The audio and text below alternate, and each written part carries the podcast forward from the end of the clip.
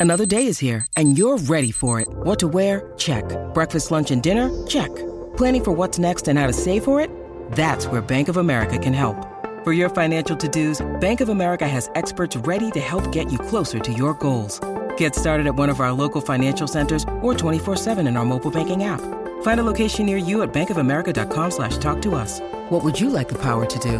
Mobile banking requires downloading the app and is only available for select devices. Message and data rates may apply. Bank of America and a member FDIC. When you need mealtime inspiration, it's worth shopping Kroger, where you'll find over 30,000 mouthwatering choices that excite your inner foodie. And no matter what tasty choice you make, you'll enjoy our everyday low prices, plus extra ways to save, like digital coupons worth over $600 each week. You can also save up to $1 off per gallon at the pump with fuel points. More savings and more inspiring flavors make shopping Kroger worth it every time. Kroger, fresh for everyone. Fuel restrictions apply.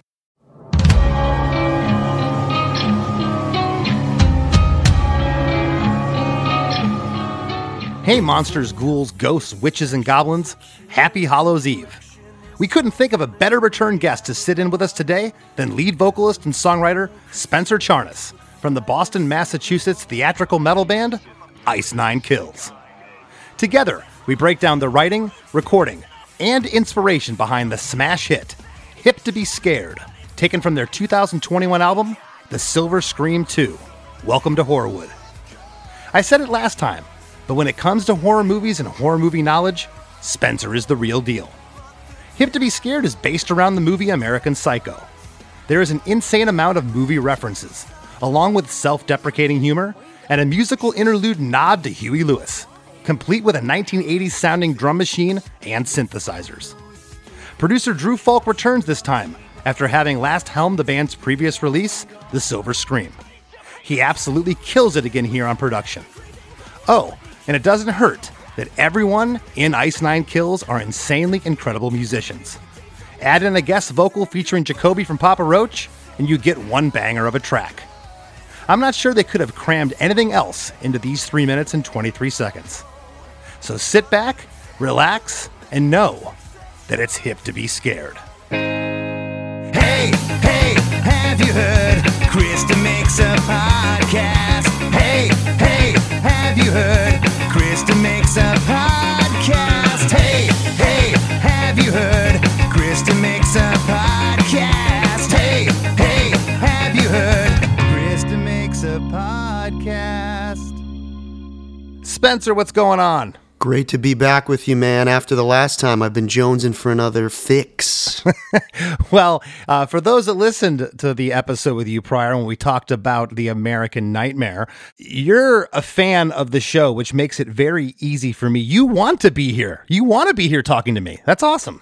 I want to be here so badly, and uh, it's just great to be back again. I mean, the last episode was awesome, and it's cool because when we were doing the last show, we had this Hip to Be Scared song in the can. And I was so excited. Yes. I, I remember telling you guys about it, I think, after the episode. And we actually talked about, hey, maybe we'll do another show, and that could be the song. So I'm glad we're, we're here. It's all come to fruition. When you told me that at the time, and I remember thinking, and this sounds kind of. kind of crappy of me to say, but uh, after the American Nightmare, everything that is in that song, how grandiose and epic it is, and you're and you're talking to me now about your new single, but the new one coming out, "Hit to Be Scared." This is a couple years ago now. I'm thinking, how could he top this song? How could it get bigger? How could it get quirkier? How could it get crazier? And you did it with this track, man. "Hip to Be Scared" is awesome. I really appreciate that, man. I really do. Thank you. Yeah, you know, and and the fact that you're sitting here, you carved out time. You know, you're you're hanging out with Metallica and Pantera these days, dude. It's been quite a quite a wild experience playing with those guys, and they are. I have to say, they are so nice to us, and are really showing us how we need to treat bands that that open for us, because they kind of, you know, they came up and and Ozzy took them on tour, and from what I understand, Ozzy treated them really well, and then Metallica, you know, took took that torch and then would take out bands like Korn, and we've heard that Korn treats the bands that open for them really well. So it's a whole sort of passing of the torch, and, and they're really showing us how to be nice to the bands that that that you bring up, and it's it's been a great experience thus far. That is is so cool to, to hear. You know, that band, they're the Rolling Stones of our generation. And you know, I it's be like you know in the '80s, you know, some some band, the Black Crowes getting the to open up at the stadium for Rolling Stones, and, and you're doing that. You know, like my band got to to be on a festival with Metallica about 20 years ago, Download Festival, not on the same stage, but you're on the same bill. Like you're playing with the band, and the fact that they're treating you great is awesome. I probably said this last time we spoke, Spencer, but I feel like your band could play with so many different bands and so many different genres, and, and somehow you'd fit in. Well, I really appreciate that. I think that we have so many influences all across the board, obviously from punk and ska uh, to metal and musical theater. So and comedy. That's that's a big thing that I think really plays a part of of this particular track, "Hip to Be Scared." So hopefully there's uh, there's something in there for for most people to to grab onto.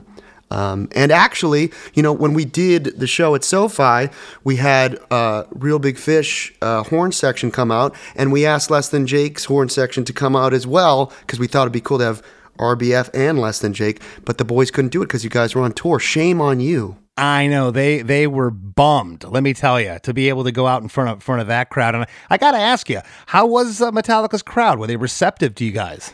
We had heard a lot of now I wouldn't I wouldn't say horror stories, but traditionally, historically, we've been told it's hard. It's it's not an easy band open for, you know, because if you're a Metallica fan, you are a Metallica fan, and you're there to see them, and you might cross your arms. And I remember hearing something about like Avenged Sevenfold open for them in like Mexico, and like the whole audience. I think M. Shadows said the whole audience like turned their back and gave them the middle fingers. So we were a little bit scared, but honestly, Sure. f- for the most part, the shows have been great. Uh, the, the the crowd has been uh, seems to be very receptive. We're selling a lot of merch, and uh, we've been hearing people come to our headlining gigs, which we have a lot of headlining gigs in between the stadium shows with them. That they heard of us because we were on tour with Metallica.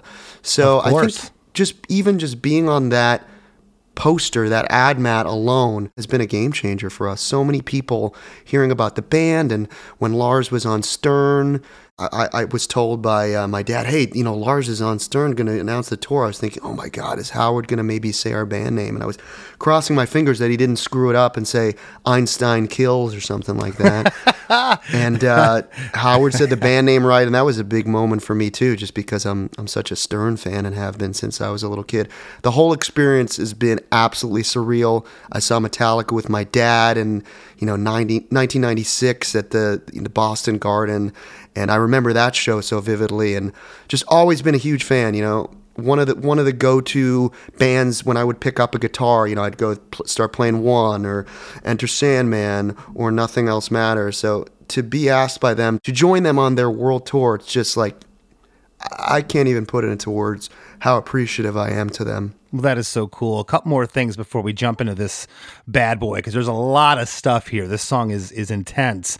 Uh, I gotta ask. The Silver Scream came out in 2018, and the follow up, uh, Silver Scream 2, came out in 2021. Did you know at the time that you were writing the Silver Scream that you were going to do a part two? And were any of those songs written during the same time period? No, the Silver Scream one was really another experiment for us. Before that album, we had done a record called Every Trick in the Book, where the concept was we wrote about different books. Although, you know, none of us can actually read, we did write songs about books. and we were kind of during the writing process of Silver Scream 1, if we had to say, "Oh man, we don't have we don't have enough room on the album to fit a song about American Psycho," even though that's, you know, always been one of my favorite horror films, we said, "Oh well, if this album goes well, let's, you know, we'll save it for part 2." So, I think we kind of approached it like almost a movie studio or a director or screen uh, screenwriter would approach a project. Hey, if this does well, like Kevin Williamson when he wrote Scream 1, you know, we'll do a Scream 2. And actually, like someone like Kevin Williamson, when he was shopping Scream 1 script around, he had a little detailed part about how he would continue part 2 at the end of the script. So it was always the plan if it did well, and, and we were uh, lucky enough that it was a success. Well, uh, s- success is, is an understatement, and and your band is just it's so refreshing. You- You're not a new band. but yet you're getting these Metallica tours. You're you're elevating your status as a band. You're continuing to move forward in a big way. That's hard to do as you're an older band. It's oh that band. I've heard them before. What are they going to do now? How are they going to prove themselves now? Well, we still, I hope that we still look young, and we took a cue from American Psycho. We use um, lotion on our skin with little or no alcohol because alcohol dries the face out and makes you look older. So that was one of our tricks that we picked up from Bateman. But yes, I mean, there was a period of time where no record label wanted to touch us. Not even the fact that they didn't really like our music. They were just like, this band's been around too long. They're, what are they, 25? Like, it's just not going to happen. So that was a stigma that was definitely around our band for a long time. And we just really didn't let it phase us. Um, maybe you need a little bit of persistence, a little bit of stupidity, and uh, it's a recipe for uh, hopefully success. Right on. Well, a couple of things about the track. It was the lead single from the album, The Silver Scream 2, Welcome to Horrorwood. Features uh, Jacoby Shaddix from Papa Roach uh, on the track. And the music video is absolutely killer. And then there's the actual scene from the movie, American Psycho, that inspired the video. And then I can't believe this. Huey Lewis actually did a parody of the scene as well with a Weird Al. Hey. Yes, Al? Why are there newspapers all over the place? Is that like a Huey Lewis on the news joke or something? No, Al. Is that a raincoat? Yes, it is. In 2005, Lionsgate released this, The Uncut. I think it's an undisputed masterpiece. A movie so entertaining, most people probably don't listen to the message. Most people probably don't listen to the lyrics. But they should, because it's not just a great character study, but a sardonic metaphor for 1980s greed and materialism. Hey, Al! Ah! Try parodying one of my songs now, you stupid bastard. and how you put all this together and you're the narrator but you're talking about a movie but yet you're in it's what you've done here is created something that is i don't know if it's really ever been done like this I appreciate that, Chris. Yeah, the, we the whole thing with our band is that we we approach it from let's have some fun, and we really try to capture the spirit of each movie that we cover. And I remember seeing that movie when I was, you know, what it came out in 2000, so I was like 13 or 14 and i remember we all my friends we, we had to buy tickets for another movie to sneak into it because our parents you know wouldn't take us to the movie. And i remember being in the theater and really enjoying it enjoying more of the horror element of the movie. And then like days later as my friends and i started to quote the movie on the schoolyard so to speak we realized how fucking funny it was and that it really was satirical. Because none of us we were too young to have understood uh, you know that the book had come out and been controversial. We just saw these ads for this crazy looking film with this business guy you know sleeping with these women and killing everyone and, and with the business card. That's what attracted us to the movie but it was like the those days later of requoting the business card scene and realizing this is hysterical New card. What do you think? Oh, very nice. Look at that. Picked them up from the printers yesterday. Good coloring. That's bone. And the lettering is something called Silian Rail. It's very cool, Bateman, but that's nothing. Look at this. That is really nice. Eggshell with Romalian type. What do you think? Nice. Jesus. That is really super. How'd a nitwit like you get so tasteful? I can't believe that Bryce prefers Van Patten's card to mine. and uh, we tried to bring that energy into into the songwriting process and i knew even before we started writing the song that the mosh call you know which is the you know the big moment in like a metal or a hardcore song where the music drops out and everyone screams the same word would have to be hey paul and we'd have to parody that huey lewis song in some form or, or another within the track. So that was kind of one of those songs where like, okay, I know we're gonna go here. How do we get to that place? And uh, and I remember such a pivotal point was when I when I stumbled upon that title. How could it not be called "Hip to Be Scared"? It's just too perfect, you know. Well, and, and you're also assuming that your audience is going to get it. They're going to understand what you're trying to put together here. There's a lot of references. There's a lot of people. It, it, it's insane. And man, it, your whole trip is fascinating. I could talk to you for an hour. We got to get into the song. One last thing, you brought Drew Fulk back, uh, who's known as Wizard Blood, to produce uh, this this record. Was there an option to go anywhere else, or was was Drew it because you just knew? Drew is our boy. You know, we had such a great time with him on the first record. And one of the things, he, he's so talented in so many different ways, but one of the main reasons I love to continue to work with him is that he, he's not afraid to take risks. Like, we're not afraid to take risks. And he wants to get weirder and crazier. And I don't know if he really had worked with too many bands before us that wanted to do that kind of weird shit. You know, even like, you know, to, to bring back like um, a punk ska kind of a reference. I remember when I heard that Goldfinger song, uh, what, what is it, The City with Two Faces, the one with the fuck LA chorus. And they go into that part, and I know you know what I'm talking about, where John just gets on. He's like, now don't get me wrong. LA's got some beautiful people, but it's got some great bands. And it's like this weird kind of like jazzy musical turn. Like it takes a right turn or Yeah. left turn or whatever.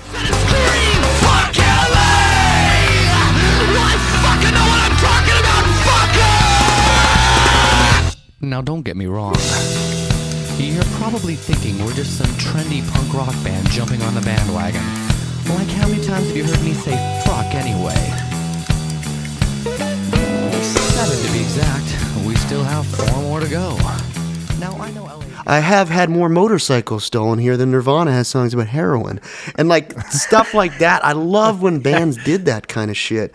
And and Drew was so behind going wild and coming out of a, a, a big chorus and going to some weird skit that parodies the movie, but we're now we're not talking about Huey Lewis. We're talking about Ice Nine Kills. So his sort of fearless nature is is definitely one of the reasons that we returned to have him back. And and this was the first song that we wrote for the album, and this was one that basically Drew and I just wrote in the studio in a couple of days. This one came out real fast. That is unbelievable. The song is, we're going to get into it because there's a lot here. Three minutes and 23 seconds. Eight bar intro. Tom drum flutter happens, and a, I'm calling it a church bell, Spencer. Uh, starts Oh, yeah. this off with an arpeggiated guitar part. Halfway through, we get another tom fill and a church bell, and there's also a police siren wailing away underneath it all.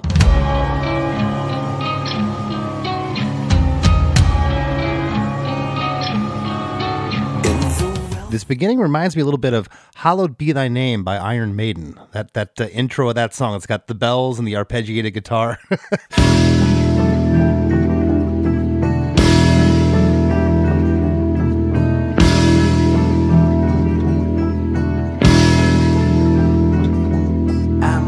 I feel like I've heard someone say that as well. When we first released the song, I'm almost positive that someone made that exact connection. And I was I'm not familiar with that song too much, but I remember then going back and checking out checking it out and I could totally see uh, what why someone would say that for sure. Yeah, so eight bar uh, intro. Right out of this, we get into verse one, and I don't. You know, you said a, a second ago that you wrote this one quickly. I don't know how you came up with this quickly. In the wealthiest sections, a killer complexion is often a great alibi. Valentino couture mixed with violence and gore. Well, I guess I'm a pretty sick guy. With my beauty routines and a fridge full of spleen. Some might say it's extreme. But it's time to say goodbye. In the wealthiest sections, a killer complexion is often a great alibi. Valentino couture mixed with violence and gore. Well, I guess I'm a pretty sick guy. With my beauty routines and a fridge full of spleens, some might say it's extreme, but it's time to say goodbye. Oh man, what an opening, right? Yeah. So, what came first, honestly, was me sitting down on Drew's couch in his studio, and that guitar part came to me. Dun dun dun dun dun. That sort of waltzy six Yes. eight guitar part um, on an acoustic guitar. And what we were thinking about, or what what I, what I was thinking about when I was doing that, is what is the essence of the music of American Psycho? He loves classical music. He loves pop music of the 80s. And the guy that did the score for American Psycho, uh, John Cale, I mean, is brilliant. And I, I I'm not too too familiar with the other movies he's done, but I just remember that that sort of scene towards the beginning of the film where he's going through his morning routine, and the music is almost very like Moonlight Sonata, sort of. Then I apply an herb mint facial mask, which I leave on for 10 minutes while I prepare the rest of my routine. I always use an aftershave lotion with little or no alcohol because alcohol dries your face out and makes you look older. Then moisturizer, then an anti aging eye balm, followed by a final moisturizing protective lotion. And I wanted to capture that essence, and that's why I think I was drawn to that waltzy, waltzy sound. And again, I'm not like the the super classically trained musician. I'll just play something, and then someone will be like, "Oh, that's cool that you're doing it in six eight. I didn't think about, hey, I got to do something in six eight. I was just drawn to that guitar part. And what's funny about it is that Drew actually recorded that acoustic guitar part on his iPhone. I was playing that and he recorded that. And that's what stayed in the song. He transferred from his iPhone, put a bunch of processing on it, and uh, that's a little trick of the trade. That is crazy because I thought it was an acoustic guitar, maybe ghosted with an electric. I could hear the sliding, I could hear the actual pick being picked up by a microphone. I had no idea it was the microphone inside of an iPhone. That's Yeah. incredible. It's a really cool sound. Thank you. Yeah, he he does that a lot. I I, I didn't know that until we did that, but he he has a tendency to want to do that because I don't know. I think it's like you know a producer like Ross Robinson who's like famous for getting a vibe. There was just a vibe when I was playing. He said, "Here, keep playing that. I'm going to record you right now with the with the uh, with the iPhone." So I thought that was cool too because I'm a guitarist at heart. I write a lot of our stuff on guitar, but I don't really get to play guitar on the album too much. So this was me getting to to have a, a part on the album that actually stayed because we our guitarists are absolutely incredible, better players than I am. But it was cool to be able to get uh, uh, something that I played um, onto the album. You're blowing my mind right now. That was recorded. I mean, it kind of reminded me a little bit of like the intro of Fade to Black by Metallica. That type of you know nylon string guitar uh, tone, and and here they were probably using a you know thousand dollar guitar and a bunch of expensive microphones, and, and this was recorded on an iPhone. It sounds incredible. That's 2021 or whenever we recorded for you. Uh, but yeah, and, and again, bring back the Metallica influence. We referenced them so many different times on this album. The sound of Battery, the beginning of Battery, um, you know, the breakdown of One is very similar to another song, Welcome to Horrorwood, on the album. But um, yeah, it just kind of kind of flowed out of me. And uh, another thing that Drew is so fantastic at programming drums as we're going. He's just he's a master at that. And like like you mentioned that little flutter, that little flam that starts Yes. the song. It's like those little subtleties that he brings to this song um, can't be overstated. And now I'm, I'm I'm speaking like Patrick Bateman. I just can't help it. Um, This is, I mean, you, you guys are are really pushing your own genre, theater core. I don't know what you if, if that's a term. theatrical, Um, we actually used to call it back in the day. Okay, okay, I, I would- I would definitely give it that. It's it's got its own vibe. A lot going on in this first verse. There's like a howling wind sound that comes in here, and are those types of sounds? And I'm I'm, sure they're they're done on a synth or or maybe they're they're sound samples that you've gotten from somewhere. Is that done like as a last last minute like cherry on top, or, or are you already thinking about that? Was Drew already thinking about that when you were laying down the basic tracks? I definitely remember when we were creating the intro that we knew that we wanted to set the scene of, of New York City and, and some sort of crime going on amidst these lyrics about you know a guy that lives in a penthouse and works on Wall Street. So I believe we did layer in some of that as uh, as we were writing the song. You know, Drew is very much hands on in the box, as they say. Um, but I also have to give so much credit to um, our bassist and vocalist and pianist extraordinaire Joe, who um, also is very involved in the sound design of the songs. And then, as you said, the sort of cherry on top. Which is one of the most rewarding parts of the process of our songwriting is that we take the finished product, or at least a finished demo product, and we send it to our guy Francesco Ferrini. Perfect name for a composer, right? He's in this symphonic like death metal band um, from Italy called Fleshgod Apocalypse. Oh my God, they're incredible. Incredible, that right? band's incredible.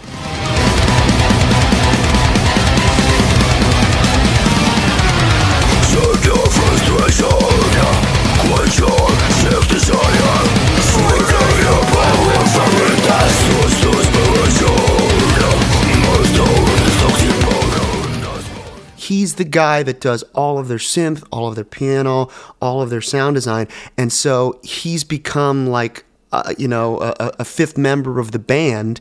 And we send it to him. We tell him what the movie, you know, the movie that the song is covering. And he just goes wild. So a lot of those, like, you know those beautiful viola parts, violin, cello. That that that's him really sinking in the score and the feel of the movie, and, and gives us that that sheen at the end of the process. And it's always so exciting. And I'll send you guys just the clip of his orchestration.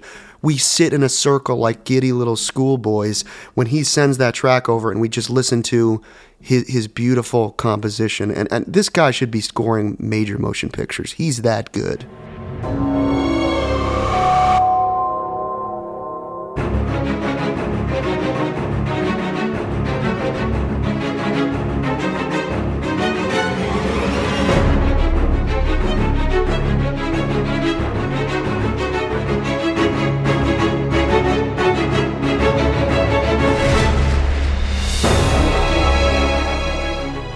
You may be doing the same thing someday with what, what you got going on in, in your brain, kid. I'll tell you, it's it's, it's appreciate it. incredible. And for those who haven't listened uh, to Fleshgod Apocalypse, might be one of the most brutal heavy bands I've ever heard in my life.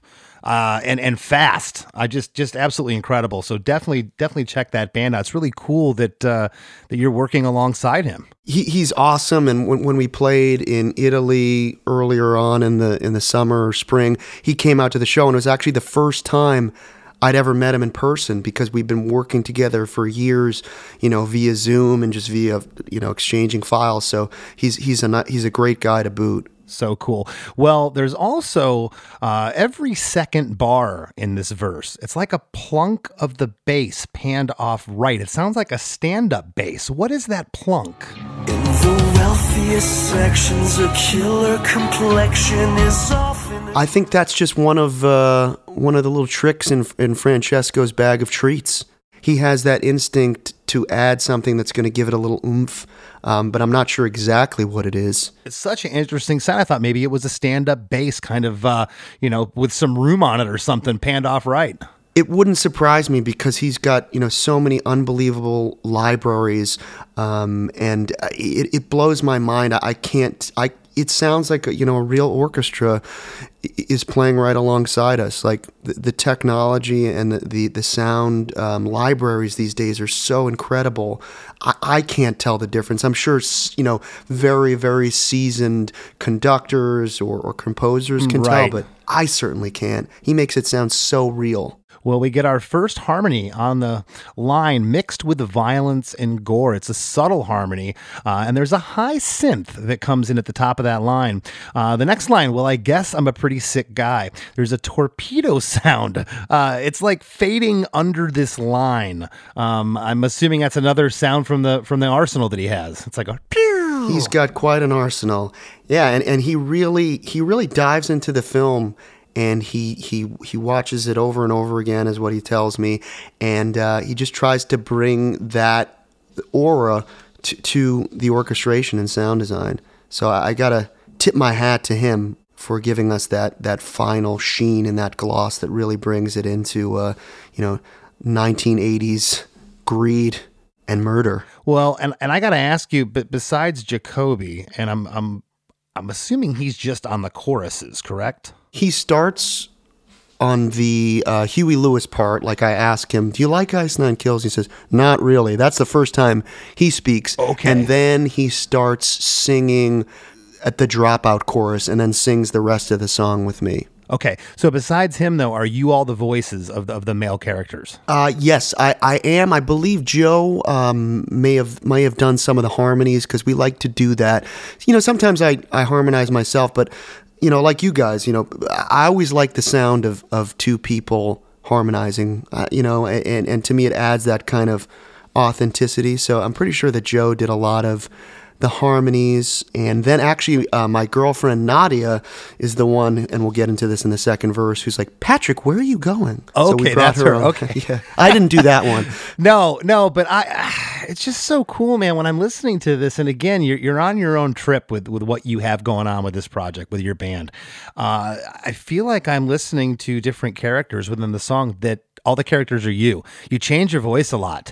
You know, you're the up, you're the real up guy and happy and positive, and then like you're kind of the morose guy, and you could be the screamy guy, the angry guy. There's a lot happening here. It's very deep.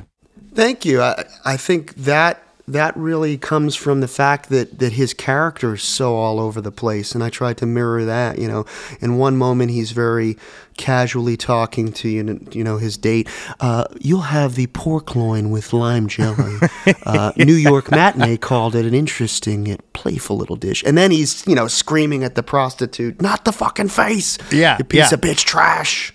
So I try to try to bring that um, fun to the role and to, into the vocal parts. Has the director of the flick does he know about this song do has, have any of the directors reached out in the songs you've done wes craven any of these guys Well, actually, it's so funny because you know this movie and the book, you know, it got a lot of um, flack for being misogynistic and all this stuff. And to me, that that's for people that don't understand that this is a satire.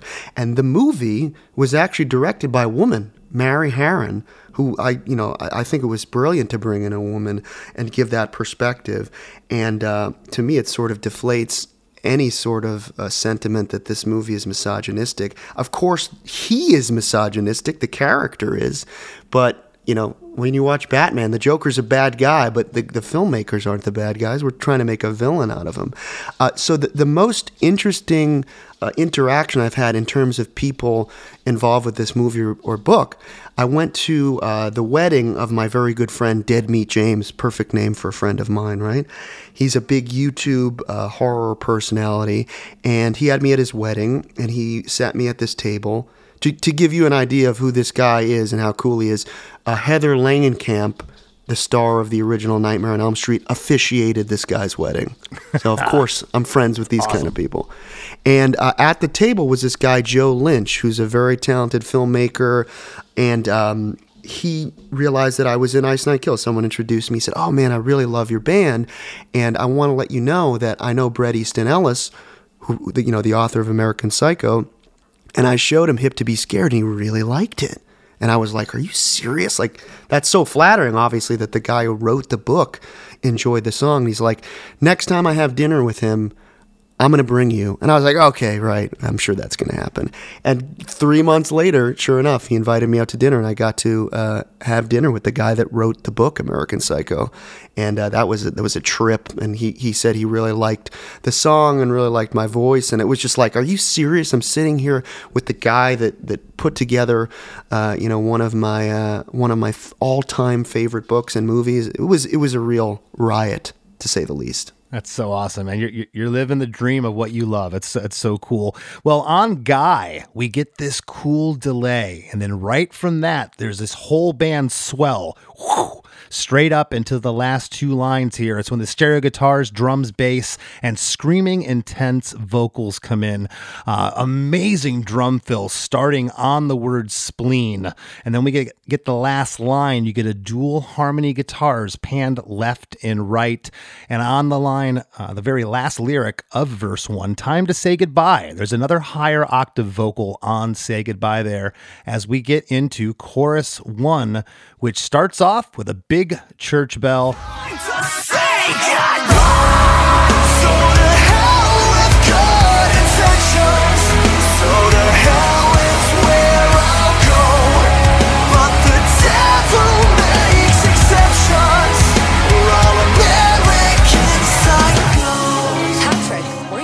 So to hell with good intentions.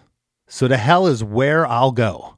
But the devil makes exceptions for all American psychos. Yeah, so that that first lyric just kind of came to me when I was playing around with what melody I wanted to have for the chorus, and it just felt so good to say "to hell with good intentions," right?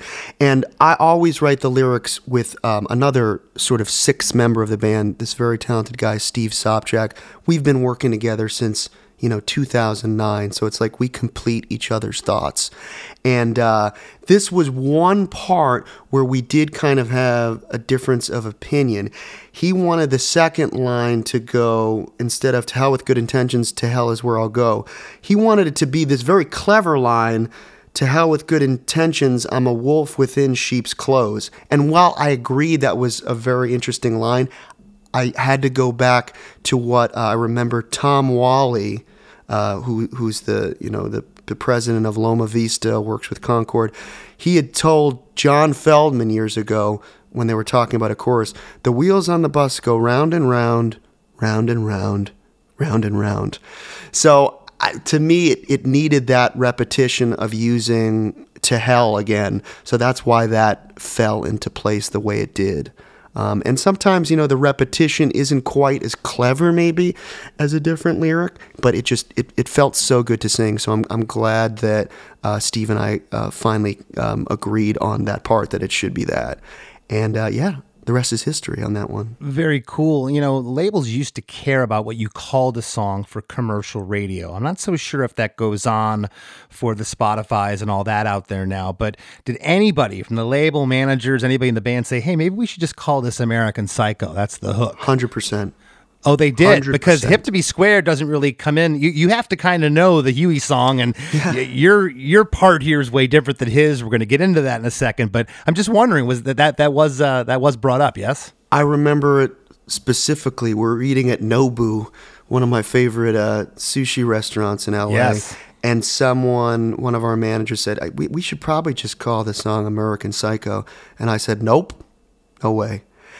Because, you know, it makes sense from a marketing standpoint, but um, it just, it seemed like it was so perfect because not only is obviously a play on hip to be square, hip to be scared, it kind of, it says so much about what we're doing with our band that it's cool to like horror. You know what I mean? And it's cool to be scared. And it just it seemed like the perfect perfect choice. But I will say there was there was talk that well, is there something about using the word American as our first single for each album because the first single from Silver Scream 1 was The American Nightmare. American Nightmare. So we thought maybe Yeah. that's maybe that's uh, a good luck charm or something. Um, but yeah, that, you you're, you definitely hit the nail on the head. They definitely there was discussion of just calling it American Psycho. But our honestly, our whole te- whole team, our, our managers are so cool.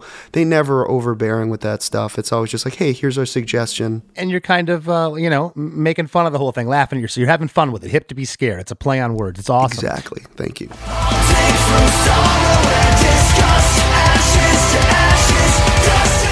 Hey, don't go anywhere. We got lots more coming up with Spencer Charnas after a few words from our sponsors. Hello, it is Ryan, and we could all use an extra bright spot in our day, couldn't we? Just to make up for things like sitting in traffic, doing the dishes, counting your steps, you know, all the mundane stuff. That is why I'm such a big fan of Chumba Casino. Chumba Casino has all your favorite social casino style games that you can play for free anytime, anywhere with daily bonuses. That should brighten your day a little. Actually, a lot. So sign up now at chumbacasino.com. That's chumbacasino.com. No purchase necessary. VGW Group. Void were prohibited by law. See terms and conditions. 18 plus. Do you like to laugh, geek out on music, and learn all about that band or artist who had that one song back in the day, but then seemed to fall off the face of the earth? If so, you need to subscribe to One Hit Thunder. Together with an array of interesting and hilarious guests, we do a weekly dive into one hit wonders like Eiffel 65's Blue, Kreayshawn's Gucci Gucci, EMF's Unbelievable, Del Amitri's Roll to Me, Los Del Rio's Macarena, Musical Youth's Pass to Dutchie, and even Patrick Swayze's She's Like the Wind. So are you subscribed to One Hit Thunder or what? As Des'ree would say, you gotta be. And as K7 would encourage, you gotta come, baby, come and join in on the fun of the One Hit Thunder podcast. Baby, baby, baby, come, come. Come, baby, come, baby, baby, come.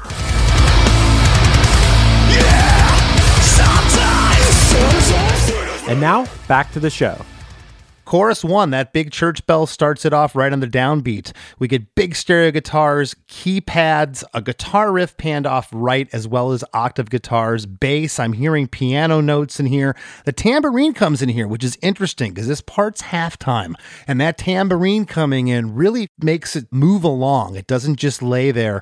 Uh, it's really cool. It sounds like double tracked vocals are here. And I gotta ask, are there like swirly, delayed vocals kind of ghosting left to right and vice versa through this? It, it's haunting. Whatever's happening, it's very subtle. Drew loves to do that kind of stuff, so he has me record the vocal. You know, we'll do this towards the end of the process, just in so many different ways low octaves. Okay, try this one more energetic. Try this one more uh, schizophrenic. And, and then he kind of listens through all of the different vocal takes and picks what he loves um, and then, you know, verbs them out or adds any of those interesting, swirly, kind of haunting sound effects. Well, yeah, because I can't I can't discern any actual lyrics of this sp- specific part I'm talking about or words. It's just I know something's kind of being said and swirling around. It's almost inaudible, but if it wasn't there, I would notice it too. it could also be, you might also be hearing more tricks from the bag of Francesco Ferrini. He tends to put in stuff too that, you know, maybe, maybe there might be a layer of like, Latin sounding, you know, just um, vowels or something like that to add a spooky factor. But I'm definitely going to get you guys just the orchestral uh, version of the song so that you can play it on this episode and maybe you can discern exactly what you're talking about.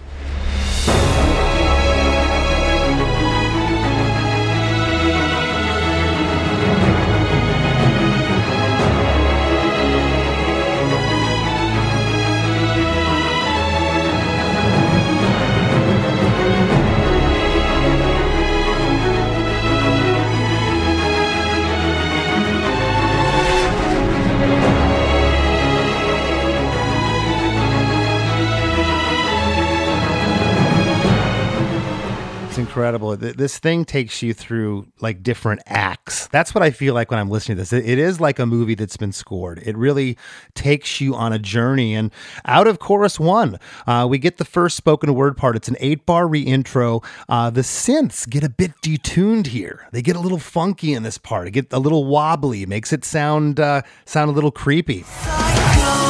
Patrick, where are you going? I'm just leaving. But why? Some videotapes.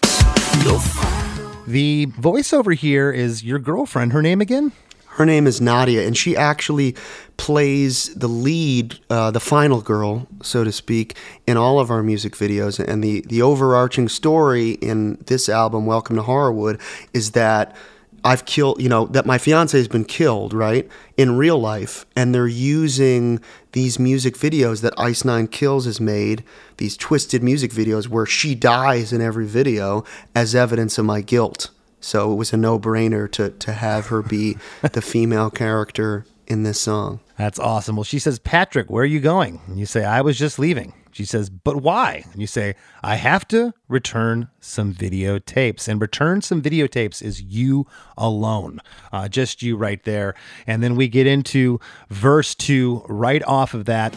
I have to return some videotapes. You'll find no escape once you're captured on tape. I'm aware it's a bit avant garde. Casually cleaving without ever grieving. But wait, let me give you my card. Yes, oh,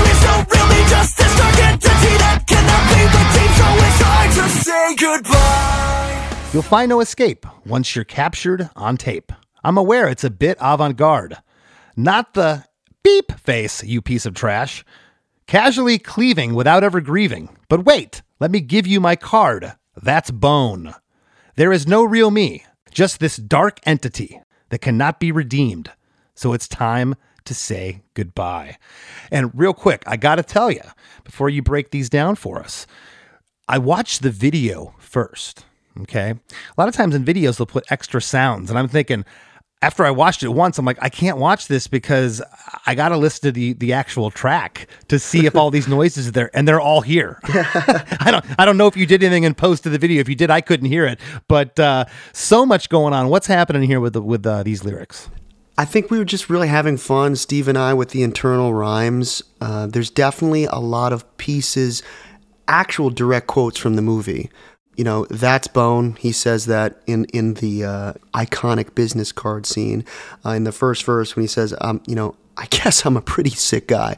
So I think what Steve and I did was we picked out what lines we wanted to actually swipe right from the movie and like a puzzle and we do this a lot we use that as our guide. Okay how do we how do we get to the rhyme for pretty sick guy or how do we get to um, that's bone um, how do we get to uh, have to return some videotapes? And we just wanted to sort of keep moving the story along. The whole idea of referencing the videotape part is because you learn as you're watching the movie that he records a lot of the murders, and we knew that um, that would be something that we'd want to get in there.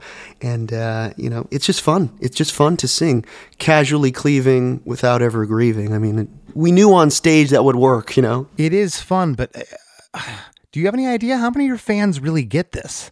Do they just like the song and like the art? Do they really get like the whole connection with the movie and this line and that line? I'm sure some of them do, but there's a lot here to digest. I think from what I've heard about our fans, th- there's certain fans that know the references right from the beginning because they're already big horror movie fans. But there's Yeah. so many of our fans that are, are are quite younger and maybe didn't know too much about American Psycho, even though maybe they knew it from like memes because it is sort of a very iconic kind of, you know, that picture of Patrick Bateman, whether he's got the axe or the business card. Maybe they'd heard of it. But the fun for them is to see, okay, my favorite band, Ice Nine Kills, is talking about this movie. I guess it's based on American Psycho. Now that I love the song, let me go back and watch the movie. And then, you know, they already like the song, hopefully, but then they get, it gets sort of, gives them sort of a second life in terms of their enjoyment because, like, oh my God, now I get the reference. So I think it, it allows them to enjoy it on several, several different levels, which is, which is really cool. I've always loved bands that lyrically leave their audience a lot of Easter eggs, a lot of cool little things to do. And you know, you've you've heard all the argument. You know, what what is this Beatles song about or that? And did he really write it about? Is is it about his dead friend? It's like that's the part we take away as listeners. It it, it, could be all of those things. So um, I'm I'm glad you talked about that a little bit because I figured there'd be some super fans that just know every little reference, and I think that I think that's so cool. A uh, lot going on here in verse two. The first two lines, we get some great harmonies on these first two lines, and there's also these cool guitar dive bombs that are happening here. Oh, It's awesome, and it only happens in that that part. Yeah, it only happens, and I don't even know if that's guitar. That could be the uh, arsenal of keyboard sounds. I have to give that up to to our guitarist uh, Dan Sugarman, who's who's absolutely incredible player. And this was the first uh, album, and probably the uh, other than a bridge track that we wrote uh, between two albums. This is the first song uh, he probably got to play guitar on uh, for Ice Nine Kills. He was uh, in a, a very technical kind of death metal band called As Blood Runs Black.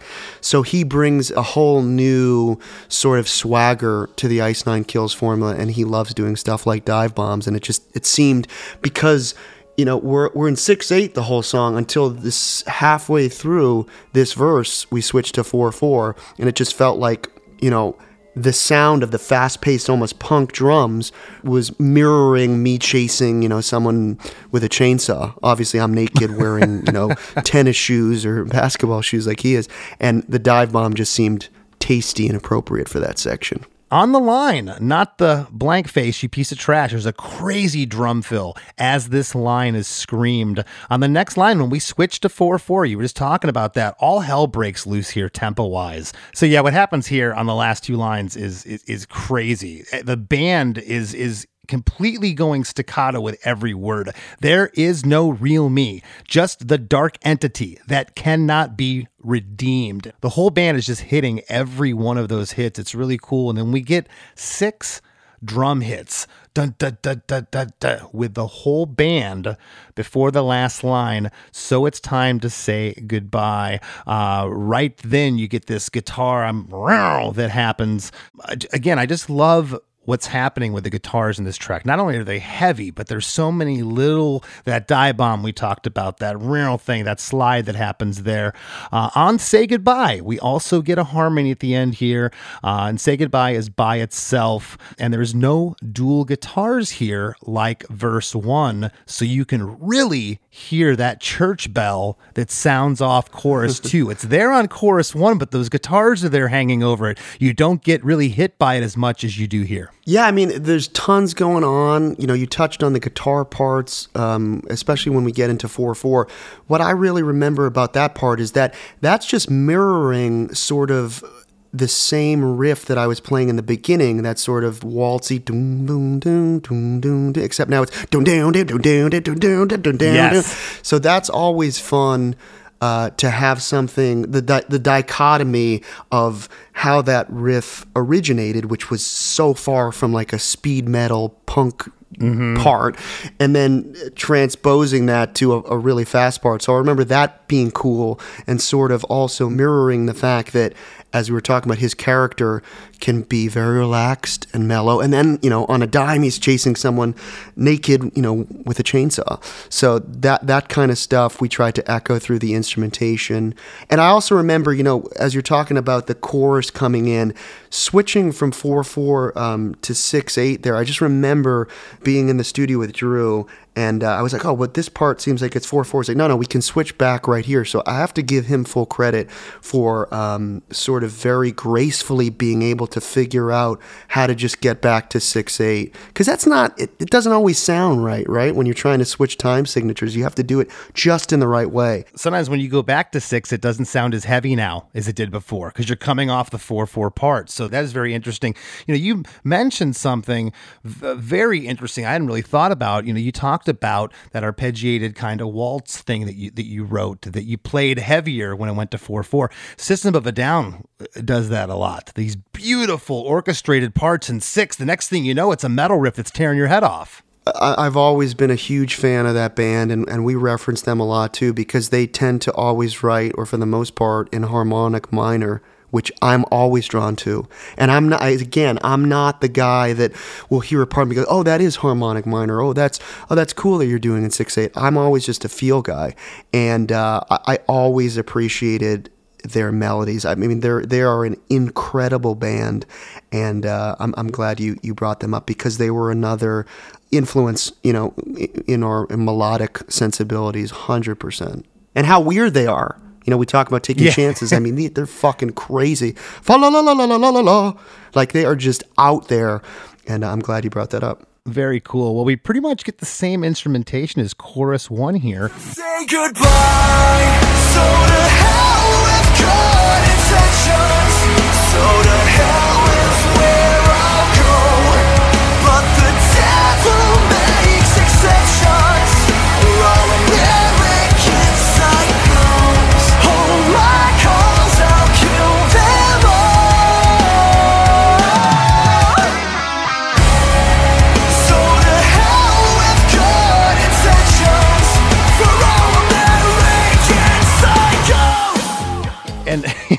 the chorus of this song is is really the only part with any kind of structure if that makes sense. The rest of this thing is just so schizophrenic and all over the place. Was that kind of the mindset like look we have to have a place where we all come together. There has to be a chorus where we're kind of all doing this and then we can go crazy again and come to have something to come back to uh, to land on our feet i guess. Absolutely. You know, I, as much as I'm a fan of schizophrenic, very heavy music, kind of riff salad that's just fucking goes, you know, 100 miles an hour. I'm a, I'm a pop guy and I love hooks. And I think we would be remiss if we were writing a song about American Psycho and we don't have a great hook because he's, you know, he's listening to Phil Collins, he's listening to Whitney Houston in this movie, he's listening to, you know, The Lady in Red. And it's just like, all those songs, you know, hip to be hip to be square. All those songs have such identifiable hooks that are easy to sing along with. Uh, we wanted to make sure that we we did the same in this song. Awesome. Well, ton of stuff here. Okay, we get the same uh, harmonies, the same placement and instrumentation pretty much for the first half of chorus two. This chorus and the last chorus are longer than chorus one. On the third line, hell is where I'll go. There's like a buried monster growl right on that line that's not on chorus one. Again, that's that's probably Drew just saying, "Hey, we need something to beef this part up to make it sound a little spicy," and uh, that that was probably Joe. Just, it's subtle. Yeah, we like to throw those little things in. I, I had to listen to it like 10 times. Like, why does this feel different? Why is this hitting me different? like, man, there's some sub growl uh, going on here. It's, it's very cool. Uh, after For All American Psychos, where we end chorus one, we continue on here. I would almost call this a post chorus, Spencer, but it's not because we come back to the chorus hook after, but it's a really cool part. It, it builds some tension here. Uh, the line is, Hold my calls. I'll kill them all. And then you finish with So to Hell with Good Intentions for All American Psychos. We get harmonies on that line Hold My Calls, I'll Kill Them All, and on So to Hell with Good Intentions. Uh, on the word all, it's held out for four bars. Then the band stops as that dual guitar lead, panned left and right, leads us into the last part uh, of chorus two, uh, which is those two lines. So to hell with good intentions for all American psychos. There's a big delay on psychos that hangs over. I, I wrote here that hangs over Huey, which is the next part we're going to get into, which is the musical interlude.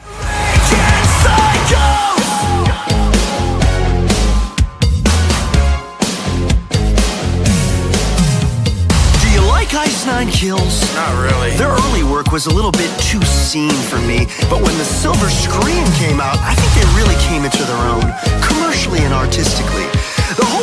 The whole album has a refined melodic sensibility that really makes it a cut above the rest. Hey, Paul! what is going on here? When this part comes out of left field, it's like, what? It's almost like the closest I could get to this is something like Mr. Bungle would do, maybe. like completely out of left field.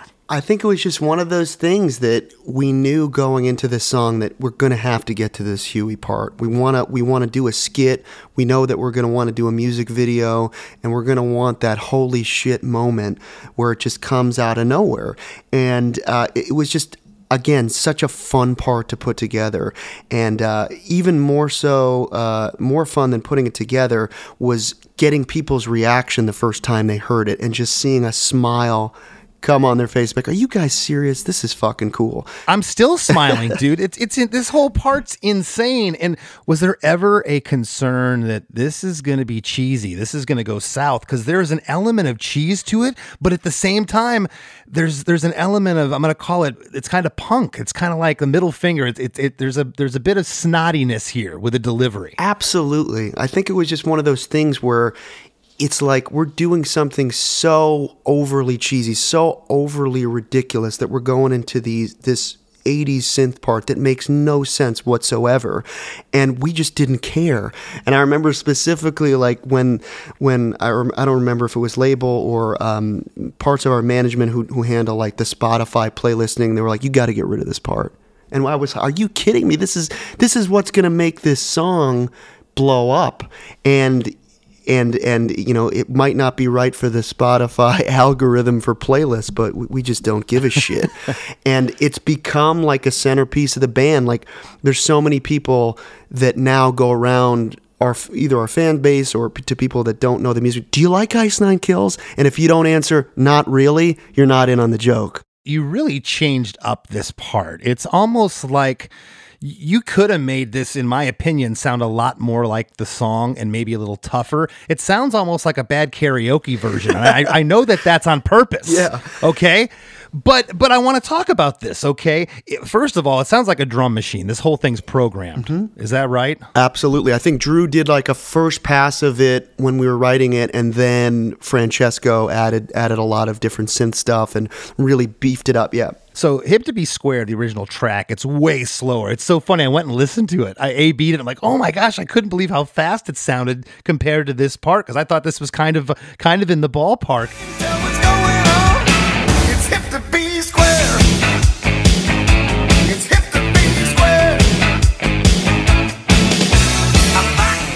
But uh, your riff, of course, starts on uh, C sharp minor here. The riff sounds different than Huey's, though. There's like one chord it goes to different. Was that on purpose? A hundred percent. So when we were doing that part, we knew okay, well, we can't just rip the exact riff because obviously Huey Lewis wrote that and it would interfere with songwriting royalties and everything. So I was either me or Drew sat down like, okay, let's just change it. Obviously, it's in different key, right? This is not the same Right. key as the original.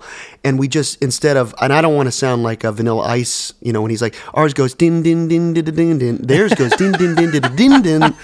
But uh, we definitely made it a little bit different. So it's like din din You know, it, it, it's not Yes. exactly. If it's considered a parody, can you get away with not having to pay those royalties out? Is that I, I know that in certain instances, and if you're not using the exact lyric, there's a, there's a bunch of different rules with that. So, from what my understanding is now, going through this part, because it was really the first time we ever took someone else's music and put it into our own song, if it could be confused as as Huey's, then they would have a case, right? So when we submitted it to the label, even though I remember sending no, it's not the same as Huey's because I l- let me play it back to back, and I remember sending our lawyer and I think sending our label a video of me playing Huey's riff on acoustic guitar and then playing my riff, and they're like, "It doesn't matter, it's too close. We got it. We got to get permission."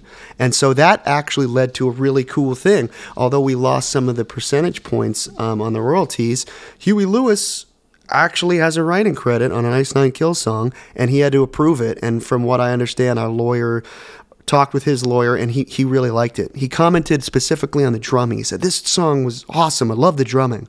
So uh, we do have a, uh, a song with a Huey Lewis uh, in the credits, which makes it all worth it.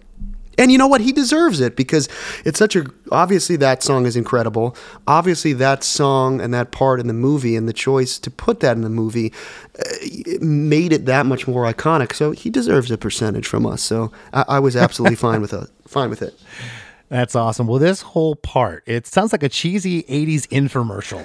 It's what it reminds me of. This this whole section, you're basically saying like an infomercial. Do you like Ice Nine Kills? Not really. And I guess not really. That was Jacoby there, right? That is, yeah. Yeah. Their early work was a little bit too scene for me. But when the Silver Scream came out, I think they really came into their own, commercially and artistically. The whole album has a refined melodic sensibility that really makes it a cut above the rest. Hey, Paul. so And then we again, man, you you are out of your mind, man. This is like where where did you come up with this? And it's funny because, you know, I, I didn't bring this up before, but as I said, you know, we wrote this song in the box. And so we never demoed it out. So a lot of these takes are just first take demo takes. And uh, I just kind of riffed on obviously the dialogue straight from the movie, but I thought it would be so cool and like self deprecating to you know to obviously talk about our band and, and still have Paul Allen, Jacoby's character, be like, no, I don't really like Ice Nine Kills. You know, we thought that that would uh, elicit some humor and and for people that that uh, think that we take ourselves too seriously, it's kind of like, really, you think we take ourselves too seriously? We're just having fun. If you don't like it, you know, listen to something else. Well, uh, after you say a cut above the rest, we get this huge inhale, okay, like a big breath. And then, hey, Paul is screamed. And right then, there's a sound of, it's almost like a bullwhip cracking. I don't even know how to, how else to say this sound, but that, but that's where the axe swings. What is that sound you put there? Uh, so uh, Joe and Drew, because of being involved with me, you know, I'm a, a super scary horror guy, sick, twisted motherfucker. I, I've got all these um, needs for gore sounds. So because of me, both of those guys have so many different libraries of like ripping, tearing bone sound and splitting heads and, and cracking Yeah. skulls. So I, I know that Joe in particular has said that like on a number of occasions when he's working on a music video for us for the sound design or Drew is working on finding the perfect gore sound, he'll be listening to this like axe singing and women screaming and then he realizes that he's had this these sounds on for like an hour and his neighbors must think he's fucking killing someone in his apartment. Uh, but i believe that's just an axe swing sound and and uh, you know a you know some sort of sound that sounds like uh, hitting flesh with a with a with an axe Yeah. Well, uh, right out of this uh, Huey Lewis alter world we came out of, we're now in a breakdown. It's 16 bars, brutally heavy breakdown with a monstrous underlying low guttural scream throughout. Very riffy stereo guitars, bass, and drums.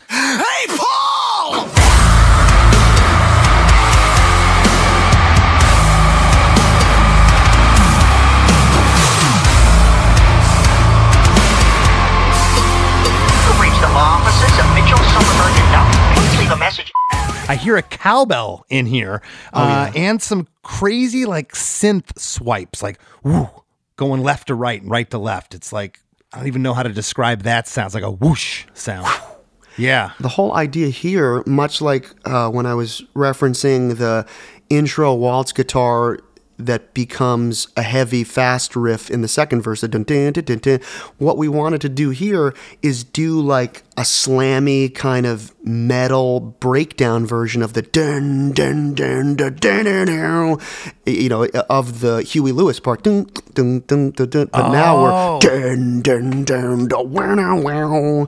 and that was the whole idea behind that part to have it sound seamless from transitioning to you know 80s synth pop to uh to a, a heavy hardcore sounding breakdown. And I've I got to give it up to uh, Dan Sugarman and Joe Occhiuti for uh, for really taking a hold of that part. And I remember specifically we were writing that part when we were on tour with Papa Roach in Europe like days before the pandemic broke, and then we had to head to uh, head back to America before the travel ban. So awesome. Well, we get our third speaking part in the song. Uh, you've reached the law offices of Mitchell, Summerberg, and Donald. Is that right? Is that's what I it's- picked out? It's actually Mitchell, Silberberg, and Knupp, which is actually our lawyer Eric German's actual law, law firm, MSK. For some reason, I thought it said uh, Summerberg and Donald. That's what I picked out. I don't know. That's not a bad lawyer uh, office, law firm office. We should have said Cochran firm would have worked. Um, but he was so stoked because I guess that was the first time that law firm had been ever dropped in a song. N- no surprise. but uh, interesting thing about that that law firm is that they represented the Goldmans in the civil trial against OJ. So that's a little Oh my gosh. little Easter egg right there. And uh, Oh, jeez. so I thought it would be really cool. One of my favorite scenes in American Psycho is when he calls his lawyer and leaves that rambling message. I, I, I got to tell you, I killed a lot of people. I think the homeless guy, I've killed maybe 40 people. So I wanted to, to echo that part uh, into into this part of our song. So this whole next part is supposed to be an homage to him calling his lawyer, and I even dropped the names of my lawyer, my manager, the producer in this next part when I'm talking about and and Jose, who Jose Mangin from uh, Sirius XM, Octane, and Liquid Metal. He's been a big supporter of the band, so I wanted to to to return the favor and put his name in the song too. So I Is said, there- I killed Drew, anything- Chris, and Mi- I, wait. We could even say it was you. You could be the Chris. I say I killed Drew, Chris, and Mike. Stabbed Jose with a knife, but I don't think I'm going to get away with it this time. Couldn't you have slid Less Than Jake somewhere in here? There's not, there's not I enough stuff in the song, dude. I could have. My gosh. It's Chris. I say Um, Chris, so we can just say that's you. Um, the last thing you say here uh, over that part is please leave a message, but leave a message is just your voice. And there's a beep like an answering machine. The and that's me pretending I'm a woman. The audio here sounds very grainy, like an old voice greeting, like on an old uh, telephone answering machine. I just, I, I, I love the way that that comes across. And then we get into verse three, which just, this is just breakneck. It's probably the fastest part of the song. Please leave a message. I killed Drew Chris and Mike stabbed Jose with a knife, but I don't think I'm gonna get away with it this time. Eric, hello. As my lawyer, you know. I'm psychotic, but I've crossed the line. I killed Drew, Chris, and Mike, stabbed Jose with a knife, but I don't think I'm going to get away with it this time. Man, it just you know hearing you say those lyrics back, it just it reminds you, and I'm, sure you you have this in songwriting with Less Than Jake. When something is just magic and comes together so easily, like there are great songs that I'm sure both of us have written that have taken a little bit more time to massage and let's change the chorus or this Oh, yeah. part's not working. But this was just one of those songs where it just kind of flew out of us and just it just it, it, it we caught lightning in a bottle. And I remember again most of these this that. particular lyric was written right on the spot um, in the studio, and I think probably this is the take. The, one of the first takes. I know Steve and I did some massaging of some of, of the lines, but I, I think this was just like right there, man. Right in the box. Love what's going on here. On the third line, uh, I killed Drew, Chris, and Mike stabbed Jose with a knife. We get harmony on Drew, Chris, and Mike stabbed Jose with a knife. And we also get a spoken word at the very end of this, just you alone saying, away with it this time. This whole section, again, it's super fast. Uh, drums, stereo guitars, bass. Uh, they're all playing huge staccato riffs and pinch harmonics. The last two lines, the first one is staccato, like verse two. And then this crazy drum fill comes in on the last line. That drum fill just blows my mind every time it, it comes uh, comes through. And then we get the sound of the church bell again to signify the start of chorus three. And this is all broke down here. To hell with good intentions. To hell is where I'll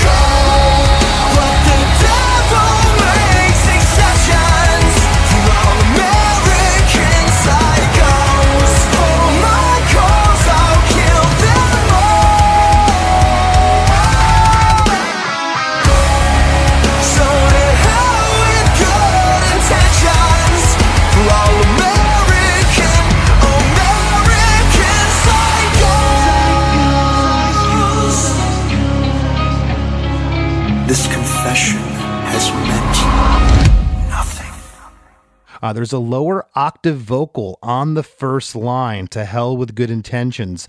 On the second line, when the band comes in, there's a monstrous vocal, growly vocal underneath. Uh, and go, the word go, is held out here. Uh, the arpeggiated guitar uh, here on this first line, it has a new like chorusy effect to it. It's a different sound that we we haven't really heard that yet, Spencer. That is another part that I believe I played guitar on in the demo, and we just kept that um, Oh, that okay. And I think we just wanted it to sound, you know, I always reference like 90s rock bands when they would kind of break down a pretty part like that. A lot of the, the, the grunge era bands that I listened to, like Stone Temple Pilots and Nirvana and Alice in Chains and Pearl Jam. I always love when they would have that kind of beautiful sounding, uh, almost tremolo, but not quite, of just um, that kind of a, a tone. And that's just really what I was going for in that part. I love it. I love that there's a different texture here. Uh, three minutes into the song, it's great. On the line, hold my calls, I'll kill them all. Uh, the double bass uh, drum part here is ripping, and we get. I'm calling it here finally. We get the Bill and Ted a dual lead guitar again that happens, and I'm referencing Bill and Ted, of course, because they're from a movie, and it just kind of kind of made me laugh. That part's very very playful. Uh, the last bit of lyrics here is again, so to hell with good intentions. We get a harmony there. Uh, for all American, American psychos, this confession has meant nothing. On American Psychos, the last time you say it, there's like a back swell that happens here, like a backward snare or something that, that, that comes in. And when you say psychos, that is delayed and it kind of fades out as the last line is spoken. This confession has meant nothing. We get another back swell before nothing. The word nothing, yeah, exactly. The word nothing is whispered by itself. And over this part, the first part of it, we get that acoustic guitar. It sounds like from the top again. Uh, that part that you played through the iPhone is there. The last thing you whisper here, nothing, that is delayed and it goes right, left, right, left, right, left as it fades out. And the song comes to a dramatic end. This song was, I'm not just saying this, I've had you on here before. I'm not blowing smoke. Yeah, you just got off tour with Metallica, whatever. but this might be my favorite song I've ever broke down on Chris DeMakes a Podcast. Great Are you job. It's awesome. Wow. Yeah, man. Thank you, this, man. this thing was so fun to pick through. And it was a lot of work because not much repeats itself. That's why I had said that, you know, you kind of had to have somewhere through the fabric here something holding it together. And I feel like those choruses grounded everything else. Uh, if, if the choruses were schizophrenic, it, it might be too much. Thank you, man. Well, it's funny because, you know, sometimes you doubt yourself or you doubt a melody. And I remember actually writing that melody to the chorus in my apartment, like maybe the that the night of the first day we had been working on it after I'd come home from the studio. And I was like, oh, it's okay. And then as soon as I heard Drew do that halftime drum part under, it was like, fuck, like this is big. And, um, you know, that doesn't always happen when you're writing a song. Like, you're like, wow, this is it. That's magic. And uh, I'm, I'm glad you felt that way because I, th- I think uh, without, without the chorus, you know, it wouldn't have that glue that it needs. In terms of the end of the song, the, the last line in the movie is this confession has meant nothing. So I know that knew that I wanted to end the song with that. Um, Jacoby, again, him being on the track, I've always admired his voice, especially in that song, you know, Tear My Heart Open. He's just got such a cool voice. And we were on tour with them uh, in Europe right before the pandemic hit, and I would watch him every night. Like, this guy not only sounds great on record, but he just slaughters live. Like his voice is amazing live. Like you know, you're always your own worst critic, but to me, it's like uh, he sounds perfect every night.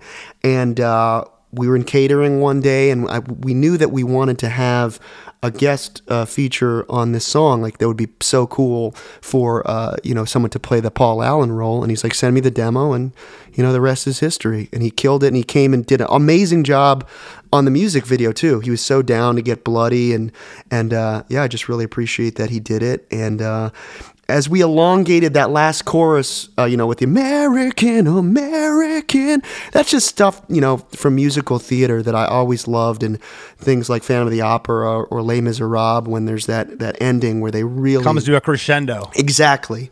Uh, I call it Slay Yeah. Miserable whenever we're referencing it in terms of uh, our shit. And uh, I just wanted that sort of one day more kind of moment. And uh, yeah, the rest is uh, the rest is history. So awesome. So last time you were on here, it was about three years later. Uh, two years later, you came back. You know, you already had the song. Do you already have the new song we're going to talk about in two years, written and recorded? Well, I definitely have one of those. Uh, it's it's definitely a little bit more schizophrenic, but uh, uh, I think you'll you'll enjoy what what will be coming out next. Cool. That's what I want to ask. Leave the listeners with what's happening with yourself. Ice Nine Kills. What do you got going on? More Metallica shows? More Metallica shows. Uh, basically, through the next year, we're scheduled to play with them. Uh, and uh, full circle moment for me. Uh, one of the last shows we'll play with them will be uh, August 2024 at Gillette Stadium, where you know the Patriots play. Uh, A place I've gone to many times in my life. And just to be able to, to, to, to play Gillette Stadium is incredible. And we're back in Europe with them over the spring to play like to places like Munich and Madrid. And uh, yeah, we've, we've kind of, uh, we're going to do uh, a tour with, uh, co-headlining tour with In This Moment in November off for uh, the winter to, to uh, write some new ink songs and then right back on the road with Metallica in the spring and summer. That is awesome, man. Well, hey, I want to thank you for sitting in again. Thanks for being a fan of the show. Thanks for being a friend. And I'm very proud of you, man. You, you got something very unique and, and very cool. Thank you so much, Chris. It's an honor to be on the show, and you know, let's let's uh, write a song together. Let's get you a guest vocal part on the next uh, Ink album. I would love it. Thanks, buddy.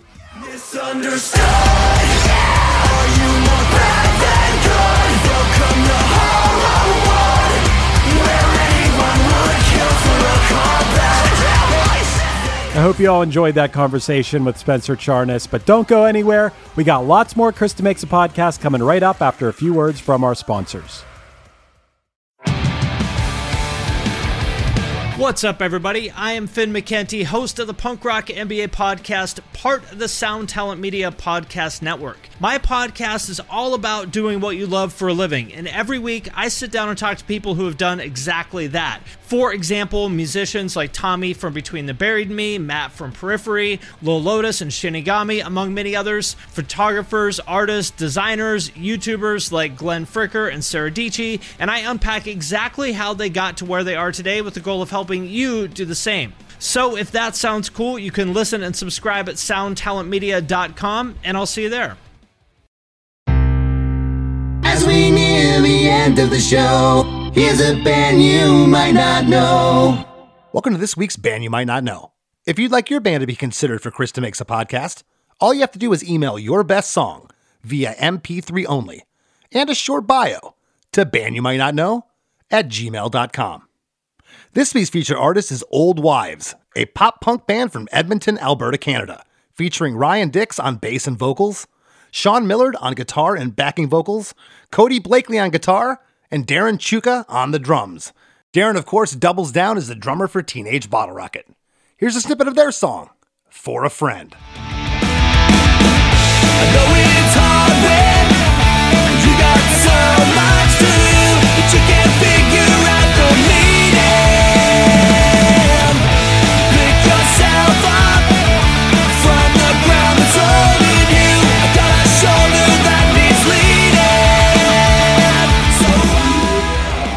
The Rap with Chris and Chris. So, Chris, I never know with you because I don't know if you're a big movie and TV guy, but had you seen American Psycho before? I have never seen American Psycho, but I am aware of the book, I'm aware of the movie, and I'm, I'm aware of the premise. Okay, you should probably watch this movie. It's a pretty incredible movie. I remember seeing it in the movie theaters with my friends when it came out. And I think I was kind of like eh about it back then. But over the years, it's kind of one of those movies, the more times you watch it, you know, some people think it's pretty problematic, but it's really a comedy. And I think, you know, Spencer obviously knows that and it comes through in the song so much. I love that you called it theater core, which makes sense. He called it theatricore or whatever. Totally. This band, you know, a lot of times when something in rock music is overproduced, I might tend to not like it. With them, I love it because I feel like they use the overproduction as an instrument, if that makes sense. Yeah, there, there's parts of this that I go, okay, this sounds like someone's very angry and very serious. And then there's another part that, yeah, they, they're kind of coming off as serious, but this is tongue in cheek, and you can feel that. This thing takes you on a ride. It's, uh, Ice Nine Kills is, is one of the most interesting bands to me that's out there right now, just due to the fact of uh, take the musicianship away, which his band's incredible. Okay, take the songwriting.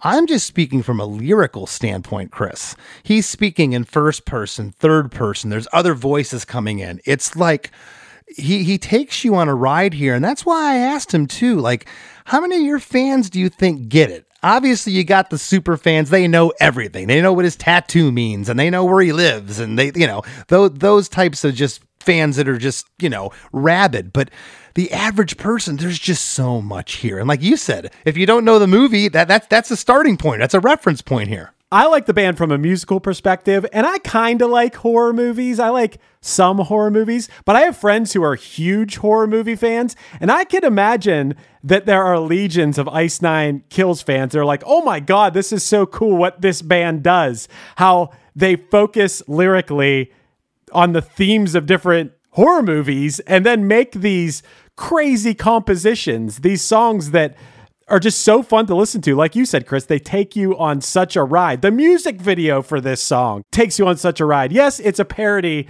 of American Psycho, but they they knocked it out of the park. Yeah, and it, it really sounds like the producer of this, Drew Fulk, that they're just he's like the the the other part of their team at this point. Like, and it, the amount of fun that it sounds like they're having in the studio. You know, again, this song was tracked in the studio. There's no demo of it, and he said it just came out just effortlessly.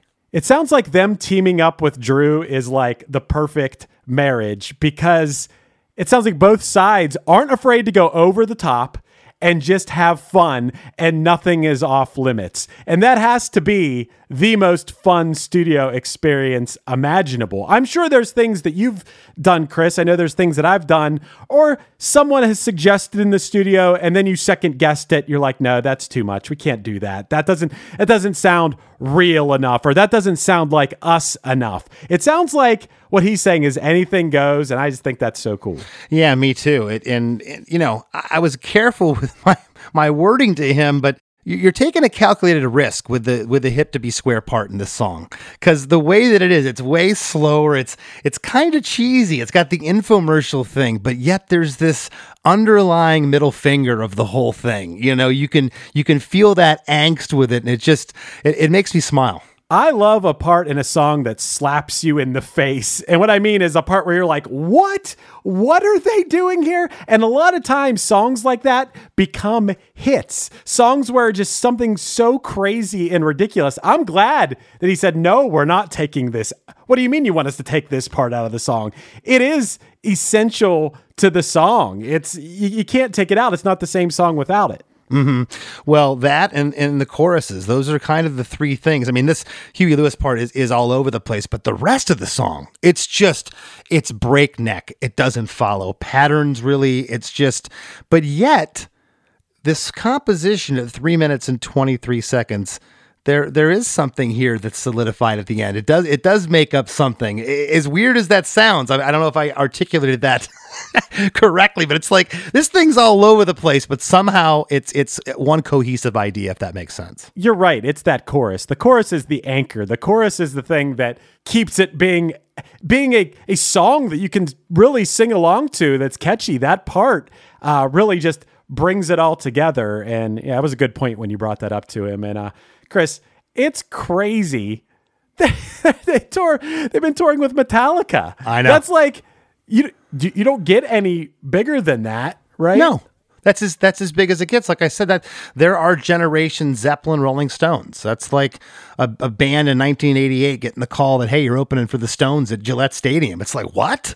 You know, it doesn't get any bigger. They're they're at the pinnacle. Um, and they they they've been around going on 20 years now. This band. They still seem fresh and new. Not many bands can do that and, and have it come across as genuine. I love that they're pushing boundaries, and I'm, I'm honestly I'm very excited to see what their next project is, where where Spencer's brain uh, takes a turn to go, and and what they come with up next. And um, I'll tell you what I want to come up with next, Chris. What's that? An idea for the after party podcast. I want to come up with a better segue. My segues are terrible. Yours Yeah, are always okay. great. Hey, hey, we have a thing. It's like Patreon, Chris. We call it supporting cast. Uh, head over to chrisdemakes.com and uh, you'll get bonus episodes. We call it the after party over there. Bonus episodes of Chris and I. Each week, we'll hit you with a bonus episode for the price of a apple juice at a cracker barrel. That's about it. I love that reference point. I would have never. You could have gave me a drink at a restaurant to say how much per month our uh, supporting cast is. I don't know how many takes it would have taken for me to pick apple juice at the Cracker Barrel. Is that because you have kids? Yes, and they got an apple juice at the cracker. Okay. That's why I knew the price was three eighty nine for. So for Okay. for, for another dollar, uh, a dollar what twenty one? Uh, you can you can uh, help the podcast that you know and love and support us. We would love that. ChrisDeMakes.com. Also, give Chris and I a follow on Instagram. I'm at less than Chris D. Chris is at Chris Fafalios. And something I never stand here, Chris. Go give me a go give me a subscribe on YouTube. Go subscribe to my YouTube channel. Some fun stuff on there. Chris is always putting up cool stuff over there. There and want to thank one of the nicest guys in the business, and I don't throw around that term loosely, Spencer Charnas, for sitting in with us. And we'll see you next week. Hey, Chris. Uh, actually, it's a dollar eleven more, not a dollar twenty-one. I'm an idiot.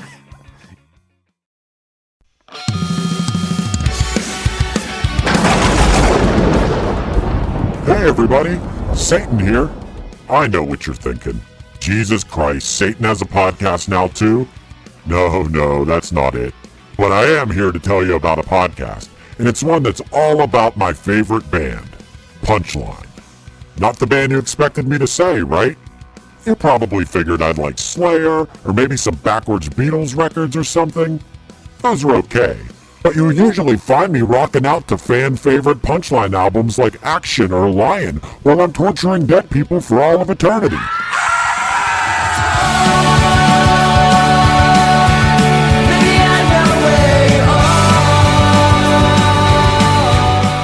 Punchline's podcast is called A Band Called Punchline, and it's super entertaining to listen to this documentary style look back at the 25 years of my favorite band.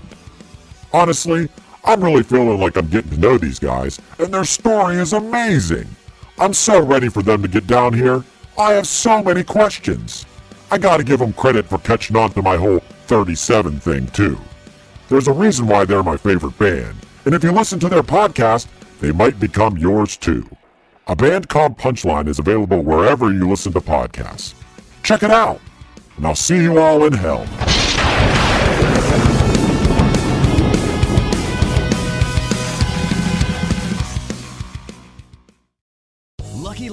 Casino asking people what's the weirdest place you've gotten lucky? Lucky? In line at the deli, I guess? Aha, in my dentist's office. More than once, actually. Do I have to say? Yes, you do. In the car before my kids' PTA meeting. Really? Yes. Excuse me, what's the weirdest place you've gotten lucky? I never win and tell. Well, there you have it. You can get lucky anywhere playing at LuckyLandSlots.com. Play for free right now. Are you feeling lucky? No purchase necessary. Void where prohibited by law. 18 plus. Terms and conditions apply. See website for details. One Hit Thunder is a podcast where we both celebrate and have a good laugh about bands and artists that had just one hit that we all know. Each week, we're joined by a guest from the world of music or comedy to learn more than you ever thought you would about some songs that you can't forget. And we decide if they brought the one hit thunder or were nothing more than a one hit blunder. Look, if you listen to the show, you're probably going to laugh, and I guarantee you're going to crush next time the bar has music trivia. Tag Team, Jane Child, Meredith Brooks, Looking Glass, Shawn Mullins, Eiffel 65, EMF, Crash Test Dummies, Crazy Town, Chumbawamba. We have hundreds of episodes in our back catalog and a new episode each week, so pass the Dutchie, make sure you're connected, and subscribe to One Hit Thunder wherever you get your pods.